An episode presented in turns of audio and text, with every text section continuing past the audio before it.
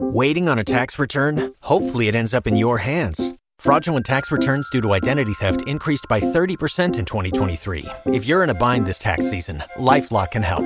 Our US based restoration specialists are experts dedicated to helping solve your identity theft issues. And all Lifelock plans are backed by the Million Dollar Protection Package. So we'll reimburse you up to the limits of your plan if you lose money due to identity theft. Help protect your information this tax season with LifeLock. Save up to 25% your first year at LifeLock.com slash aware.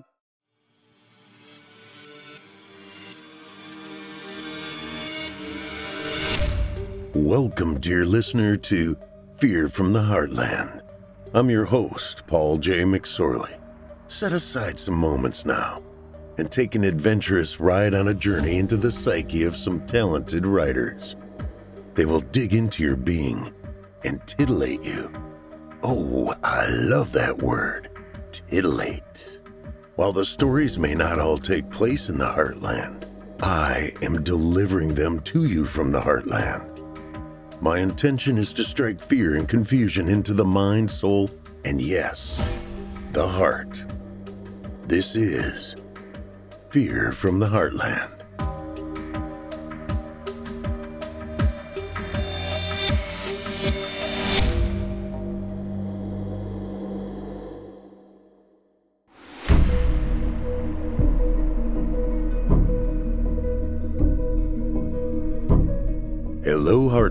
Heartlanders, and welcome to Season 2, Episode 15 of Fear from the Heartland.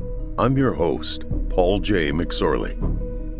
You're listening to the standard edition of this program. If you'd like to show your support and enjoy ad free versions of this and all our other episodes, as well as hundreds of tales from our audio archives dating back to 2012, visit simplyscarypodcasts.com and click Patrons in the upper menu to sign up today to get instant access from our friends at Chilling Tales for Dark Nights. Thank you for your support. I've heard a few things, seen a few things in my time on this earth. I'm not like a well traveled man, not a Renaissance man or anything like that. Not highly cultured either. But like I said, I've heard stuff and seen stuff. However, two lines were used on me on St. Patty's Day a few weeks ago that I had never heard before by two friends of mine that were directed at me and done in succession. I was floored, and if you were to know most of my friends, we can be fairly brutal with each other.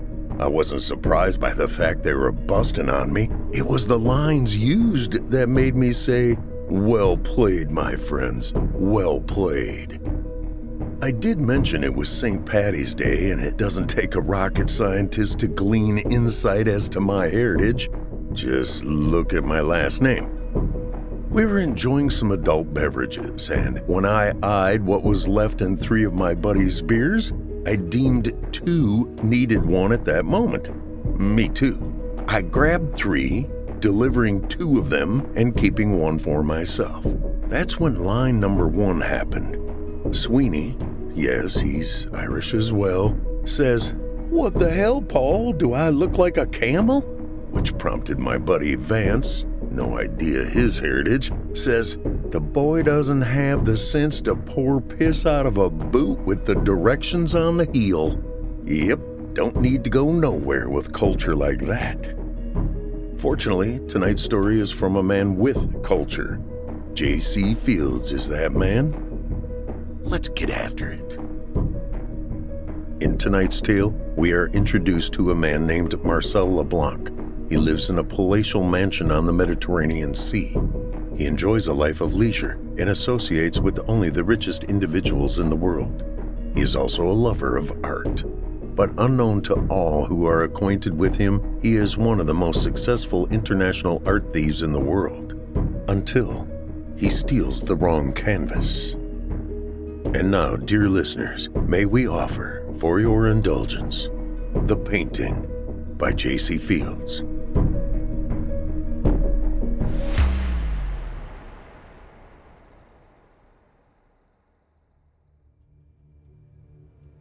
In the world of international stolen art, an individual known only as Henri was considered the world's most successful thief.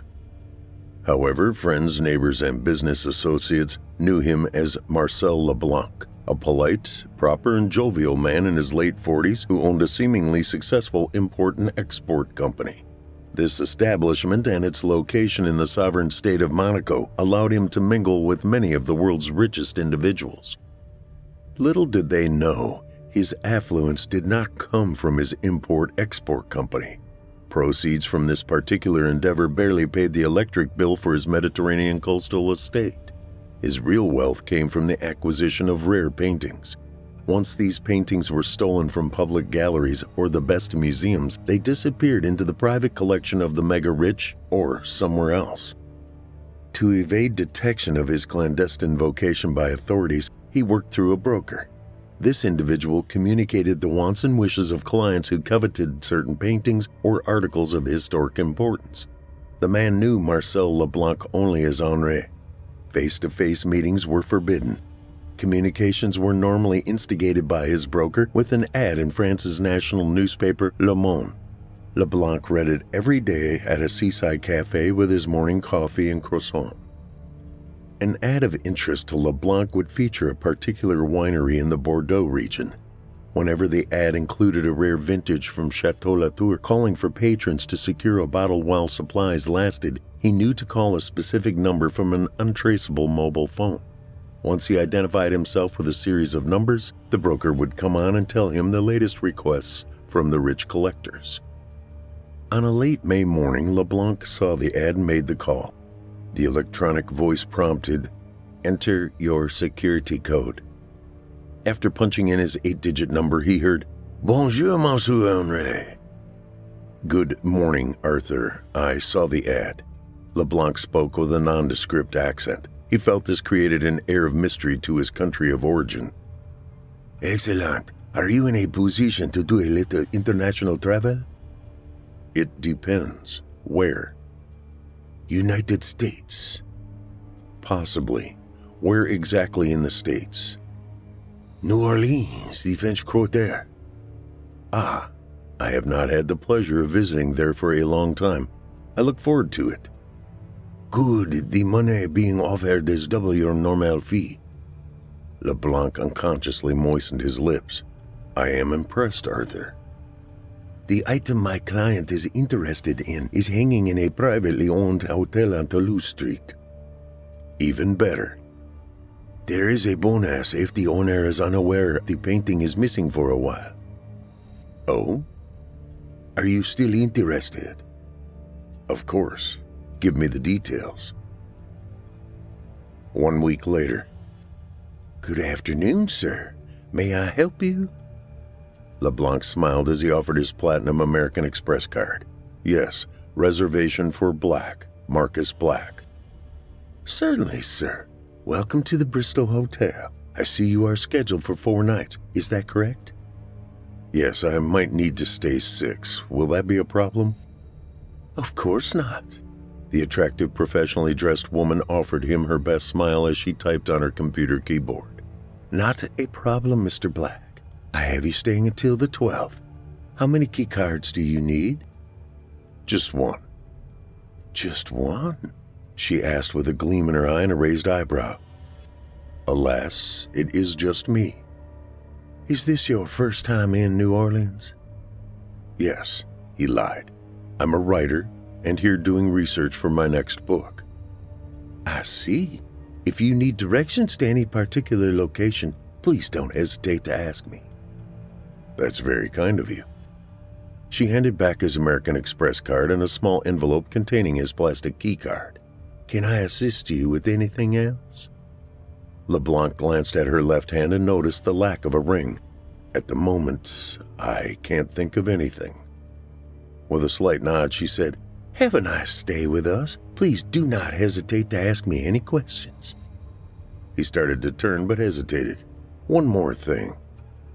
Yes, Mr. Black. I understand the hotel has a painting hanging somewhere by the artist Mary Cassatt. Yes, we're quite proud of it. Can you tell me where it is? I can do better. Meet me here in the lobby at 6, and I will personally show it to you. At exactly 6 p.m., the attractive female introduced herself as Ariana Gold, the concierge. LeBlanc said, It is very nice to meet you, Miss Gold. Please call me Ariana. Only if you call me Mark. It's deal. Now, let me show you our magnificent art gallery. An art gallery? Even better. He walked beside her as she pointed toward a set of double doors.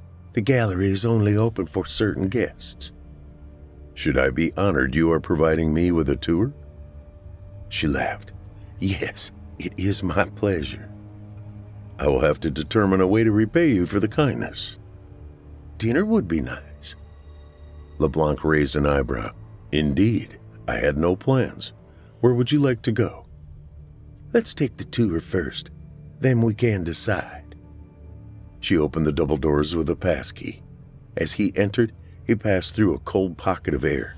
He looked at her with a frown as she closed and locked the entrance behind him.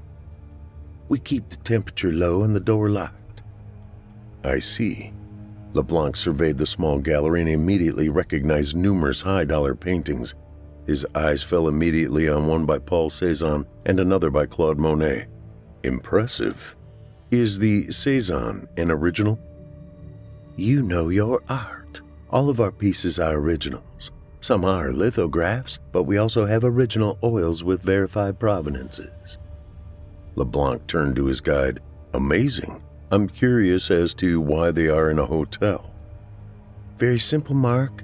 This is the personal collection of the hotel's owner. Ah. He paused for a moment. Let's see what he's collected. The scope of the gallery impressed LeBlanc, and he saw numerous paintings worth hundreds of thousands of dollars. When they neared the back of the gallery, he saw the painting he sought. It was an impressionistic piece by Mary Cassatt. He stopped for a few moments to admire it. Ariana stood next to him and said, Are you a fan of Ms. Cassatt? I'm familiar with most of her work, but I don't recognize this piece. That's because it's the portrait of a man who had an affair with Ms. Cassatt during the summer of 1875 while she studied in Paris. She painted his portrait just before he returned to the United States. Bending over to study the brushstrokes closer, LeBlanc asked, And who might her lover have been? That is confidential. Smiling, LeBlanc straightened and moved over to a painting next to the Cassatt. He stared at it for a very long time without saying a word.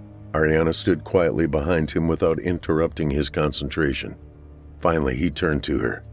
This is a fascinating piece. Who painted it?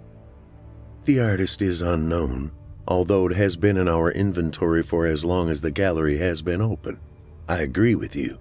One can feel the allure of the scene and get lost in its background. LeBlanc folded his arms. Is it for sale? No, none of these pieces are. The owner is very protective of them. Please tell the owner I am impressed with his collection. He should be proud of it. Ariana only smiled.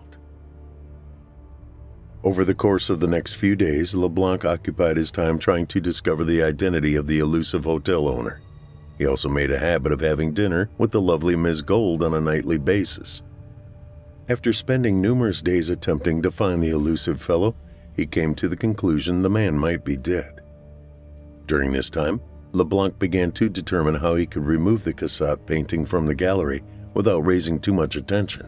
On the fifth evening of his stay, an unexpected invitation from Ariana Gold solidified his plan. Are you sure you have to leave the day after tomorrow, Mark? I'm a writer, Ariana. I can work from anywhere. Is that a no? You don't have to leave just yet? That's exactly what it is, but I will need to extend my stay at the hotel. The woman smiled and sipped her wine. You've treated me to dinner the last four nights. The least I could do is offer you a place to stay while you finish your research. Raising an eyebrow, he too sipped his wine. And where would that be? I have an extra room in my apartment. You could stay there until you complete your work. LeBlanc realized this would give him easy access to her gallery key and an unexpected way to acquire the Cassatt. He raised his glass and clinked it against hers. I accept your gracious hospitality. A week later, The warmth and passion of Ms. Gold's bed was hard to leave, but LeBlanc realized he knew enough about access to the gallery to acquire the needed painting and leave the room without being seen by any of the hotel personnel. On his last night in New Orleans, he prepared a meal for Ariana and himself. Mark, I did not realize you were a gourmet chef. Ariana raised her wine glass as she complimented LeBlanc. When you live by yourself, you either learn to cook or you go hungry. You have never told me where you live. A half smile graced the art thief's lips. I'm something of a gypsy, actually, but I do have a cabin in the Smoky Mountains I use as my own base. I imagine it is beautiful. It is. She began to unbutton her blouse. You have to take me there someday. He watched her as he took another sip of wine. Yes, someday. She stood and turned her back to him. The blouse fell to the floor as she walked toward the bedroom. I do hope you are behind me. After draining his glass, he stood and followed. An hour later, as they lay in each other's arms, she said, You've been very quiet tonight. Is something wrong? Just thinking. About? The painting next to the Cassatt. I can't get it out of my mind. I think about it a lot myself. Five minutes later, he heard her breathing slow. Carefully and quietly, he pushed the covers back and went to the room where he kept his things. He retrieved an aerosol container of nitrous oxide from his duffel bag and a syringe with a small vial containing a clear liquid. He returned to Ariana's bedroom and placed a washcloth over his mouth and nose. He released the gas and waited. After a few minutes, he pinched her arm. No reaction. Filling the syringe with the clear liquid, he found the carotid artery on her neck and slipped the needle in. He then pushed the plunger until it stopped. After waiting a few minutes, he asked, Ariana, tell me how to gain access to the gallery. The information gleaned from the drugged woman revealed the existence of a passageway into the gallery behind a door labeled Maintenance. The physical key, found in her purse, opened a door located in a dark alley on the north side of the hotel. In addition, he learned of a panel where the security system could be disabled. She revealed the code during the last question he asked her. Then, before leaving her apartment, he kissed her forehead and checked for a pulse. She maintained a strong heartbeat. Once satisfied she was okay, he let himself out. The key in the security code worked without incident. Once again, as he entered the gallery, he felt a cold pocket of air surround him. Brushing the feeling to the side, he moved silently to the partition where the Cassatt hung. He held a small, powerful flashlight in his teeth as he removed the painting from its frame. He then returned the empty frame to the wall. As he slipped the canvas into a large cloth satchel, he pointed the flashlight at the painting he had admired next to it. He shrugged, removed it from the wall, and placed it next to the Cassatt in the satchel. Before exiting the gallery, he liberated both the Cezanne and the Monet from their place of honor in the room. Back in the alley, he retrieved a bucket of gasoline and placed it next to a wall where he found the Cassatt. A long strip of cloth hung over the side. He lit this with a match and hurried out the exit. 24 hours later, he boarded a charter jet at the Matamoros International Airport in Mexico. Monaco, two days later. The process for LeBlanc to contact his broker required him to send a text message to a specific number. The message contained only one symbol and numerals, a question mark, and the phone number for his burner phone. 20 minutes later, the cell phone rang. Bonjour. Do you have it? Yes. Describe. LeBlanc held the phone to his ear with his shoulder as he held the painting. 88 by 52 centimeters, oil on canvas, Impressionist, 1875, Cassatt. Excellent. Were there any complications? None. The fact the painting is missing will be hard to determine. Excellent. Your fee and bonus will be transferred today. Please send the article by our standard protocol. Without another word, LeBlanc ended the call, removed the battery, and crushed the small phone with his heel. He then returned his attention to the painting. I'm not sure why anyone would pay 2 million euros for this. Two days later, After returning from a trip to Nice, where he visited a storage unit and shipped the Cassatt to a DHL location in Paris, LeBlanc sipped coffee on his sea facing veranda. A warm breeze blew in from the southeast as he studied the unsigned painting liberated from the New Orleans Hotel gallery. Where shall I hang you? He mused as he raised the coffee cup to his lips. The picture portrayed a winter nightscape of a dark forest trail winding off into the distance at the top left. A stream meandered in the right lower corner. The artist's brushstrokes made the water appear to flow toward the corner.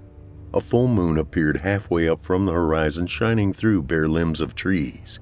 The light reflected off numerous patches of snow scattered on the woodland floor and stream. The effect of the picture on a viewer created an eerie and foreboding sensation. LeBlanc found it mesmerizing. He studied the painting, attempting to determine if the brushstrokes were by anyone he had encountered before. Whoever the artist, they were a master at lighting and composition. At the upper left corner in the middle of the trail, a 3 millimeter vertical dark line could be seen. He did not remember seeing it on any of his earlier examinations. LeBlanc laid the picture down and went inside his house to retrieve a magnifying glass. When he returned to the veranda and the painting, the dark line could no longer be seen. Huh. Six months later, after the successful execution of two more acquisition trips, Marcel LeBlanc decided to take a break from his larcenous lifestyle and concentrate on his import export business. However, his habit of reading Le Monde every morning remained. On this particular delightful morning, a light breeze blew in from the southwest, warming the terrace where he sat. His eye caught the image of an ad for the winery. It announced an urgent warning for patrons of Chateau Latour. He went inside his residence, grabbed an unused burner phone, and dialed the number of his broker. After passing the security protocols, he heard the familiar voice say, We may have a problem, Monsieur Henri. Oh, what might that be? The Mary Cassatt you acquired some months back was not the correct painting. The one you provided was supposedly destroyed a long time ago. I don't see how this should concern me. The client wants their money back. LeBlanc laughed. No refunds. Arthur, you know that. Yes, I explained it to them more than once. So what's the problem? They think it is a forgery and are threatening to expose our endeavors. LeBlanc remained quiet for a few moments as he considered his response. Arthur, if you have maintained your security protocols, there is no way they can expose our activities. It is not our network they are threatening. They plan to contact the hotel where the painting was acquired. Doing so could lead Interpol to the discovery of who stole it. Doubtful. Can you take that chance? Once again, the conversation paused for a few moments. Did you remind them they were the ones who gave us the article's location. Yes, several times. They could be implicated as well. I mentioned that. Very well, Arthur. He paused. Remind them this operation is a two way street. If they attempt to expose me, I will burn them down. Understood. The call ended, and LeBlanc pursed his lips as he focused on the horizon of the southeast Mediterranean. The first call LeBlanc made went to the hotel owned by the family of Ariana Gold. Bristol Hotel, how may we serve you? I would like to speak to Ariana Gold. Beg your pardon? Who did you ask for? Ariana Gold? I'm sorry, sir, no one by that name works here. LeBlanc raised an eyebrow. She was the concierge when I stayed there six months ago. She was most helpful. Once again, I am sorry, sir. I have worked here for 10 years and there has never been anyone by that name. I see. Sorry, my mistake. LeBlanc ended the call without another word. He stood and returned to the interior of his residence to dismantle the burner phone. When he passed the painting, taken on a whim during his last night in New Orleans, his eye caught something different in the upper left hand corner. The vertical line had returned, only this time it was twice the length of the original marking and further down the trail. He stopped and leaned closer to where the painting hung. With a frown, he immediately went to his office and returned to the painting, this time with a magnifying glass. As he examined the mark, he could see a small stick figure, two rudimentary arms and legs each. With a start, he backed away from the picture and straightened. What the hell? Regaining his composure, he leaned closer to the canvas. This time he could see a round appendage at the top of the vertical line. Grasping the picture, he removed it from the wall and hurried to his workshop where he kept instruments designed to closely examine paintings. Using a large magnifying tool with a bright light surrounding the lens, he placed the painting underneath it and switched on the light. The miniature stick figure was gone. LeBlanc sat in front of his laptop and used Google to search for an Ariana Gold in New Orleans. The results of his searches found three individuals by that name. One would celebrate her 79th birthday in two days. The next was an aspiring track star for a local high school, and the third individual with the name was found in an obituary from the late 1940s. His next search centered on a law firm in Dallas. The 10th largest legal organization in the city advertised the services of Arthur Gold. Using another of his collection of burner phones, he called the law firm. Thank you for calling the offices of Abrams, Ledger, and Gold. How can I help you? May I speak to Arthur Gold? Mr. Gold is in court this morning. May I ask who's calling? Yes, Marcus Black. What is the nature of your inquiry for Mr. Gold? It is a personal matter. When do you expect him back? I'm not at liberty to discuss Mr. Gold's itinerary. Would you like to leave a number so he can call you back? Just tell him I called. He'll know the name. LeBlanc pressed the end icon on his cell phone and then drummed his fingers on the desk. The time in Texas would be seven hours behind him in Monaco.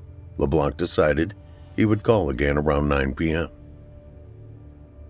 Thank you for calling the offices of Abrams, Ledger, and Gold. How may I help you? Arthur Gold, please. May I say who's calling? Marcus Black. I called earlier today. Please hold. LeBlanc listened to a guitar instrumental of a song he did not recognize for over a minute. Then a new female voice asked, Arthur Gold's office. This is Mary. Can I help you? Yes, I am trying to contact Mr. Gold. Is he available?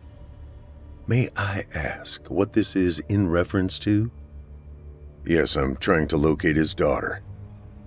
The silence on the phone lasted for what seemed like an eternity. He checked to make sure the call was still connected. It was. The art thief stood and walked over to the painting and stared at it while he waited. What he saw made him end the call and stare at the painting. In very clear detail, halfway down the painted trail, a figure could be seen. With its back to the moon, LeBlanc saw a shadow cast onto the trail by the figure, just like an artist would create. While no details were clear, he could distinguish arms, legs, and a head on the figure. Knowing what had happened the last time he took his eyes off the painting, he removed it from the wall and retraced his steps to his desk. Without looking, he rummaged around in the top drawer until he put his hand on the magnifying glass. Placing it over the figure, he let out a gasp. The face on the shadowy figure, while somewhat grainy, was that of Ariana Gold. The next day, the sun barely peeked over the horizon of the Mediterranean as Marcel Leblanc realized he had stayed on his veranda all night. Sleep seemed to be a companion to avoid as it brought on images he did not care to see or experience. The figure on the mysterious painting faded before his very eyes the night before. What the image appearing and disappearing meant, he could only guess. None of his speculations were comforting. Standing, he entered the house and brought the painting back to the veranda with the intent of heaving it over the railing into the turbulent waters below. He walked to the edge and looked down. Waves crashed against the rocky bluff 35 meters below his veranda. He rarely heard the constant sound anymore due to the continuous nature of waves pounding the shore. He hesitated before throwing the painting into the surf, his eyes taking a last glance at it. The figure materialized, but larger than the day before. This time, he could clearly see the features of Ariana's beautiful face as she stared at him from the trail. Her eyes seemed to pierce his soul. Damn! he yelled, dropping the painting onto the terracotta tiles. The damage caused by the fall separated the picture from the frame and splintered the joints holding the wooden pieces together. Taking several deep breaths, he picked up the canvas. The figure did not fade as usual, but remained, her eyes burning into him. LeBlanc turned and hurried back inside the seaside mansion. He placed the canvas in a storage area and turned off the light. As morning faded, winds blew in from the southeast and a rare tropical cyclone event known as a medicane hit the area with gale force winds of 40 kilometers per hour. Wind and rain pounded on the glass windows facing the sea until late in the afternoon. When the sun peeked out from the rapidly retreating clouds, he returned to his office and powered up a burner's cell phone. He sent a text message to a specific number with the customary symbol and numerals. The phone rang five minutes later. He answered. Arthur, it's Henri. Ah, monsieur, I am most glad you made contact. Are you ready to get back into the game? Not yet. I need you to have someone check out the hotel where I acquired the article. Something is not quite right. May I ask what? There were too many high dollar objects in the gallery, and when I think back on the experience, acquiring the article was way too easy. Hmm. The broker paused for a moment. Give me a few days. I appreciate it. After the phone call, LeBlanc returned to the veranda and proceeded to pick up leaves, twigs, and multiple pieces of trash and paper littering the veranda. He spent an hour straightening outdoor furniture and removing debris, trying to go about his business without another thought to the mysterious painting. Four days later, digging into his inventory of one use phones, he sent a text message to his agent. The phone rang two minutes later. Bonjour. Monsieur Henri, I have news about the hotel. It is owned by a conglomerate in Dallas. There is no mention of a gallery associated with the property. You sent me there, and I acquired the Cassatt. Yes, most strange. That is what is so puzzling. LeBlanc remained quiet for a while. Is anyone named Gold associated with this corporation? Yes, there are two. Arthur Gold, Sr., and his son Arthur Gold, Jr. Both are listed as corporate attorneys. There is also an Amanda Goldstein listed. No mention of an Ariana Gold? No. Very well. Can you provide me the address of the law firm? After Arthur gave it to him, he said, I have a job waiting if you are interested. After a momentary hesitation, LeBlanc said, What and where? Two weeks later, Barcelona, Spain. A string quartet played compositions by Mozart, Beethoven, and Haydn in the background as Marcel LeBlanc mingled with the Spanish A list celebrities and high income elites. The gathering, in a recently renovated residence within the Gothic quarter of Barcelona, celebrated the acquisition by its owner of a highly sought after set of prints by Pablo Picasso. With wine glass in hand, LeBlanc studied the 14 prints proudly displayed for the attendees on a newly installed standalone wall in the center of her large living area. From what he could determine without a detailed examination, they appeared genuine. These 14 prints were his target. The owner, an heiress to an international olive oil company and one of his larger clients for his export company, stood next to him. She said, I am so glad you could attend our reveal party, Marcel. I would not have missed it, Camilla. These are magnificent. Yes, my husband is very proud of what he calls his coup. As he should be. LeBlanc turned to the woman, took a sip of wine, and froze. Standing 15 meters behind her, near a large picture window and chatting with three gentlemen, stood the identical twin of Ariana Gold. Camilla Flores followed LeBlanc's gaze and laughed. She has that effect on many men, Marcel. Would you like for me to introduce you? Taking another sip of his wine, he shook his head. No, she looks familiar. Who is she? The woman who helped us secure these magnificent prints. Her name? Amanda Goldstein. She's the curator of the Picasso Museum here in Barcelona. Obviously, I was mistaken about recognizing her. As he spoke, the woman turned her head in his direction and locked eyes with Marcel LeBlanc. Staring back at her, he raised his wine glass and smiled. She broke eye contact without acknowledging his gesture and returned to conversing with the three men. The reception lasted another two hours as LeBlanc prepared to leave. The twin of Ariana Gold walked up to him. Have we met? With his most gracious smile, LeBlanc replied, Unfortunately, I do not believe we have. She offered her hand. Amanda Goldstein. As they shook, he said, Our host told me you're the curator of the Picasso Museum. Congratulations. Thank you. I didn't catch your name. He glanced at his wristwatch. Oh dear, I am late. Nice to have met you, Miss Goldstein. He walked rapidly to the front door and slipped out into one of the narrow alleys of Barcelona's oldest section. While walking back to his hotel, Marcel Leblanc decided to abandon his quest to steal the 14 prints by Pablo Picasso and return immediately to his estate in Monaco. You cannot quit, Henri. Why? You have a contract to fill. Like I told you, I decided not to proceed with the acquisition. Since I've never received money for the job, I'm declaring our agreement null and void. There was silence on the call as LeBlanc waited for his contact to protest again. Where will I find another like you, my friend? First, I'm not your friend. I am a tool you use to gather the product of your trade. I'm quite sure you know others who can do the job. Yes, but you are the best. Be that as it may, I am done. He pressed the end call icon and immediately removed the battery from the cell phone.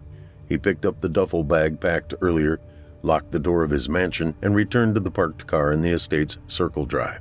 Six and a half hours later, he boarded a plane in Lyon for a flight to Paris and then on to Dallas. Dallas, Texas. LeBlanc leaned against the front fender of his rental car. His arms were folded as he studied the massive five story structure. Finding the building containing the law firm of Abrams, Ledger, and Gold required little more than entering the address into one of his cell phones he brought from Monaco. His appointment with the junior Arthur Gold would not occur for another hour. This gave him time to scrutinize the building. During the time since his last trip to the United States, he had altered his appearance.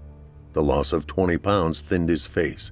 The addition of a neatly trimmed beard Shorter hair, eyes covered in blue tinted contact lenses, and blocky black rimmed glasses resulted in a stranger staring back from a mirror. At the appointed time, LeBlanc entered the building and walked into a three story atrium with a reception desk manned by five young women. Four sat in front of computer monitors with headsets talking rapidly to clients. The middle woman smiled as he approached. May I help you? Yes. He handed her a business card and said, Frank Dillon. I have an appointment with Arthur Gold at 2. His normally nondescript accent now contained a hint of Midwestern America. She handed the business card back. Yes, Mr. Dillon, you are expected. She turned and pointed toward a row of three doors. Take one of the elevators to the fourth floor. Someone will meet you and escort you to Mr. Gold's office. She handed him a clip on name badge with the word visitor in black font on a white background. Please wear this while you are in the building. After ascending to the appointed floor, the door opened to reveal a young professionally dressed woman. She said, Good afternoon. Please follow me. When they reached the end of a hallway, she gestured for him to enter an open door. She then turned and walked away. Arthur Gold rose from behind his desk, smiled, and walked around to shake LeBlanc's hand. Mr. Dillon, I'm Arthur Gold. They shook and he continued, Please have a seat. The seat turned out to be a leather bound wingback chair sitting in front of Gold's massive desk. The attorney took a relaxed position leaning on the front edge of his desk and said, I understand you have foreign property you wish to sell. I've been told you're one of the best international real estate lawyers in Dallas. I am. Good. I would like to discuss your firm handling the transaction. We can do that. Where is this property? United Kingdom on the Irish Sea. I see. May I ask how you obtained this property? I am the executor for the estate of my mother's recently deceased brother. I have no desire to travel overseas to handle this mess, therefore, I would like you to handle it. The lawyer gave LeBlanc a sly smile. I assume you have all the necessary paperwork to give us authorization to pursue this matter? I do. You mentioned mess. Is there a problem with the property? No, it is a coastal estate, and I really don't have the time to be flying back and forth to take care of it. May I see the documentation? LeBlanc raised a hand, palm toward the attorney. We are not at that point yet, Mr. Gold. The attorney folded his arms. I see. What questions do you have? My uncle had a fondness for New Orleans. On his last trip there, he stayed at the Bristol Hotel. LeBlanc could see one of Gold's eyebrows rise slightly. Are you familiar with this property, Mr. Gold? Yes. He met a woman there he told me was a concierge. Apparently, he was quite smitten with her. Anyway, he left her a sizable amount of money in his will. I've tried to find her, but to no avail. Since you are familiar with the hotel, could you include finding this woman on behalf of the estate? Be happy to, Mr. Dillon. What is this woman's name? All my uncle knew was her first name, Ariana. This was LeBlanc's whole purpose for this masquerade of a meeting to study Gold's face as he said the name Ariana. The man gave no recognition of the name, not even a small flinch. Nothing. No reaction at all. That's not much to go on, but if she was the concierge, we can consult the HR records of the hotel. Standing LeBlanc offered his hand. Excellent. I will have my attorney prepare all the necessary paperwork and have it overnighted to your firm. Will that suffice? Yes. We didn't discuss fees, Mr. Dillon. No, should we? I don't want you to be surprised. Very well. What is your fee? 20% of the transaction amount. That seems fair. The only response from Gold became a nod. LeBlanc waited for one of the three elevator doors to open on the fourth floor, his hands behind his back. He glanced over to the right of the elevators and froze. The painting he had shipped to the firm the day following the appearance of Ariana on the trail now hung at eye level five feet from where he stood. Ignoring the ding in one of the doors opening, he moved closer to the painting to examine it. No trace of the woman's image could be seen. He studied the brushstrokes to make sure it was the same painting. He then sensed someone standing beside him. Haunting, isn't it? Turning to his right, LeBlanc saw Arthur Gold staring at the painting. Yes. Who is the artist? My great grandfather, Abraham Goldstein. It's not signed. No, there's a reason for that. Oh? Anti Semitism in France during the late 19th century. He fled to the United States around 1895, changed his name to Gold, and never painted again. That's a shame. He was very talented. Where did he settle? New Orleans.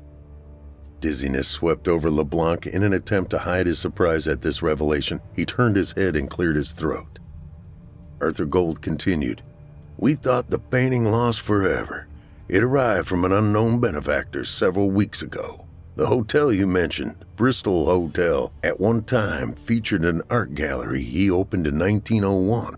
His collection was priceless, he owned the hotel and the family still has ties to the property. Unfortunately, the gallery closed not long after he died just before World War II. What happened to the paintings? Gold turned to face LeBlanc. Unfortunately, there was a fire in the gallery. Many were destroyed, but some just disappeared. The family believes someone stole a number of the masterpieces and set fire to the gallery to cover up the theft. The police were no help. This piece was one of the paintings thought stolen. When was the fire, Mr. Gold? The same day his wife Ariana died, about 1949. LeBlanc fell quiet as he looked toward the painting and then back at the attorney. And the masterpieces have never been found? No. Gold tightened his lips. It is said the thief stole a Cezanne, a Cassatt, and a Monet. He paused for a second. Are you an admirer of fine art, Mr. Dillon? The art thief did not answer as his head spun. Finally, he said, I have been known to invest. An elevator door opened and a man in a business suit exited. Gold said, There's my next appointment. I must go. I look forward to receiving the paperwork concerning the property. The attorney followed the other man, and LeBlanc slipped into the open elevator. On his way out of the front entrance, He glanced at the security panel at the front reception desk and recognized the system the building used. 1:14 a.m., Dallas, Texas. After successfully foiling the security system, LeBlanc knew how much time he would have before first responders would arrive. Using the stairs, he raced up to the fourth floor, removed the nightscape painting, and hurried back down. He broke his record for gaining entry and exiting a building. Exactly 4 minutes and 16 seconds from entrance to driving away from the scene. He was a mile away when the first police car arrived at the Abrams Ledger and Gold law firm. He returned the hot wired car to the exact place where he appropriated it two hours prior to entering the building. Wearing a black hoodie and black jeans, he pulled the hood tight and walked away from the getaway car to his rental parked several blocks away. By the time the sun rose later that morning, LeBlanc sat in an airport concourse waiting on an early morning Air France flight to Paris. With luck and on time flights, he would be back in his seaside estate by afternoon the following day. A month later, the day promised to be warm as Marcel Leblanc sat in the seaside cafe perusing the newspaper Le Monde while consuming morning coffee and a croissant. As he chewed the last bite of the pastry, he failed to notice a woman approaching his outdoor table. As a rule, he kept his back to the sea so he would be aware of anyone approaching his location. Her timing could not have been better as she sat down across from him as he turned a page in the newspaper. Looking up, he kept as neutral of an expression as possible despite his surprise. The woman said, Bonjour, Monsieur Leblanc. Putting down his paper, he tilted his head as he said, Bonjour, Madame. You have me at a disadvantage. May I ask your name? You may. Amanda Goldstein. We met several months ago at Camilla Flores' home in Barcelona. Ah, yes, now I remember. I learned of your name from Camilla. She told me you handle the exporting of their olive oil. LeBlanc kept his guard up as the woman talked. It is excellent olive oil. Are you interested in becoming a client of my firm? The woman's smile disappeared and she leaned over the table. In a lowered voice, she said, I know who you really are. You stole something from my family, and I want it back. LeBlanc suddenly realized who this woman had to be. A smile slowly came to his lips. Cut the theatrics, lady. Your real name is Ariana Gold, and you are from New Orleans. The woman straightened. Ariana Gold was my grandmother. You are the man who stole her life. Without realizing his reaction, his jaw dropped and he stared wide eyed at her. Recovering slightly, he said, Now, how could I have done that? You stole the painting that kept her alive. LeBlanc took a deep breath and chuckled. I am afraid you are delusional, Madame Goldstein, or whoever you believe you are. Do you admit taking a painting from the art gallery at the Bristol Hotel in New Orleans? I admit no such thing. Besides, the art gallery burned before I was even born so how could I have stolen a painting from it? Let me ask you this. Did you see an image of Ariana appear and disappear in the painting? LeBlanc remained silent. From your expression and lack of protest, I will assume you did. My grandmother's spirit dwells in the painting. It was her favorite place to be, and it gave her strength. She would only emerge when someone showed interest in the painting. You were enamored with the piece and gave her the strength to emerge from the time you two spent together. When you stole the painting from the gallery, you robbed her of a place to replenish her strength. She tried to get back to the forest but never could. Now her spirit is lost forever and it's your fault. A smirk appeared on LeBlanc. Do you expect me to believe this fantasy of yours, Ms. Goldstein? I personally don't care if you believe me or not. Do you still have the painting? LeBlanc stood and placed a 10 euro note under his coffee mug. Have a nice day, madam. He walked swiftly toward his turbocharged Mini Cooper parked next to the cafe. She followed him, but he was in the car and speeding away before she could reach the vehicle.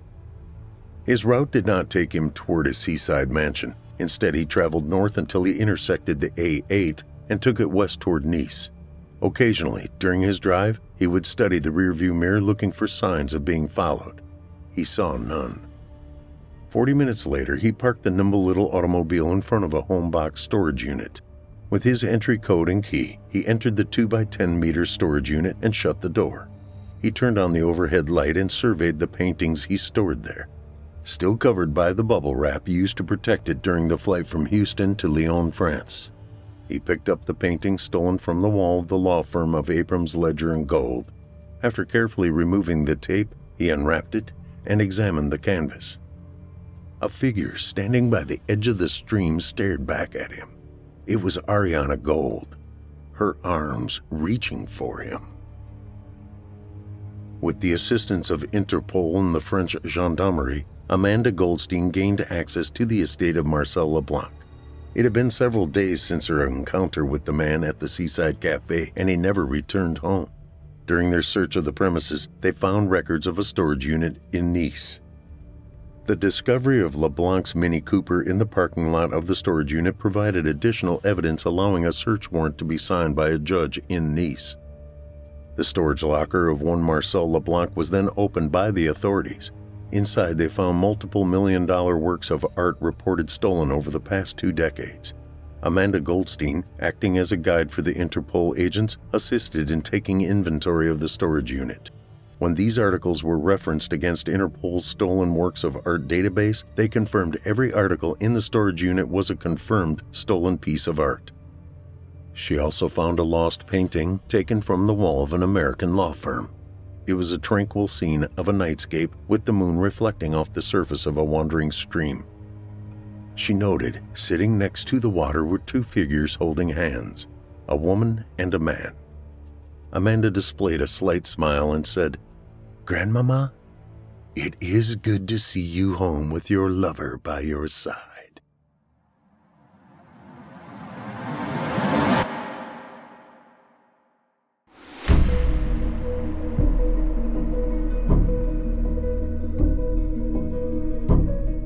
Hope you enjoyed tonight's story, The Painting, penned by J.C. Fields. J.C. Fields is an award winning and Amazon best selling author. He is a full member of the Missouri Writers Guild and is active in numerous other writing groups. His Sean Kruger series has won numerous awards, including multiple gold and silver medals in the Reader's Favorite International Book Contest. The Imposter's Trail was awarded Best Mystery Thriller at the 2017 Ozark Indie Book Fest. In March of 2020, his novel, A Lone Wolf, became a number one Amazon best-selling audiobook.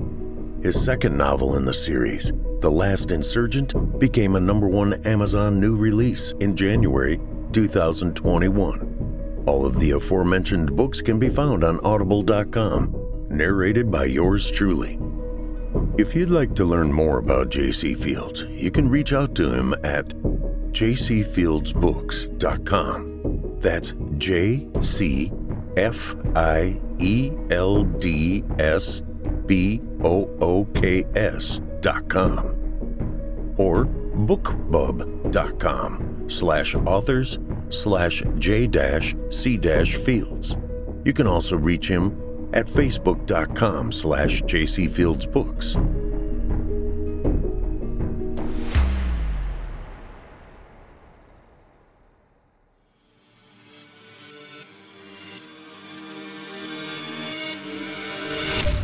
If you enjoyed tonight's story, hosted by yours truly, Paul J. McSorley, you can search my name on Chilling Tales for Dark Nights on YouTube for additional previous stories. If you'd like to hear more lengthy tales, be sure to take a look at my audiobooks. Available now on audible.com or just visit paulsbooks.net. That's P A U L S B O O K S dot net. You can also find me personally on Facebook and Twitter. And with that, listeners, our weekly journey into the psyche has just about come to a close. But before we go, I'd like to take a moment to thank you for joining us for tonight's episode and remind you to take a moment to stop by our iTunes page and leave Chilling Tales for Dark Nights a five star review and a kind word. And follow us on Facebook, Twitter, and Instagram if you haven't already. And of course, subscribe to us on YouTube, where you can find an archive of our work going back to 2012. And consider signing up as a patron at our website, chillingtalesfordarknights.com, to show your support and get all of our content ad free. I'm your host for Fear from the Heartland, Paul J. McSorley. I've enjoyed the titillation tonight. Ooh, there's that word again. Thank you for joining me. Hope to see you again next week at Fear from the Heartland.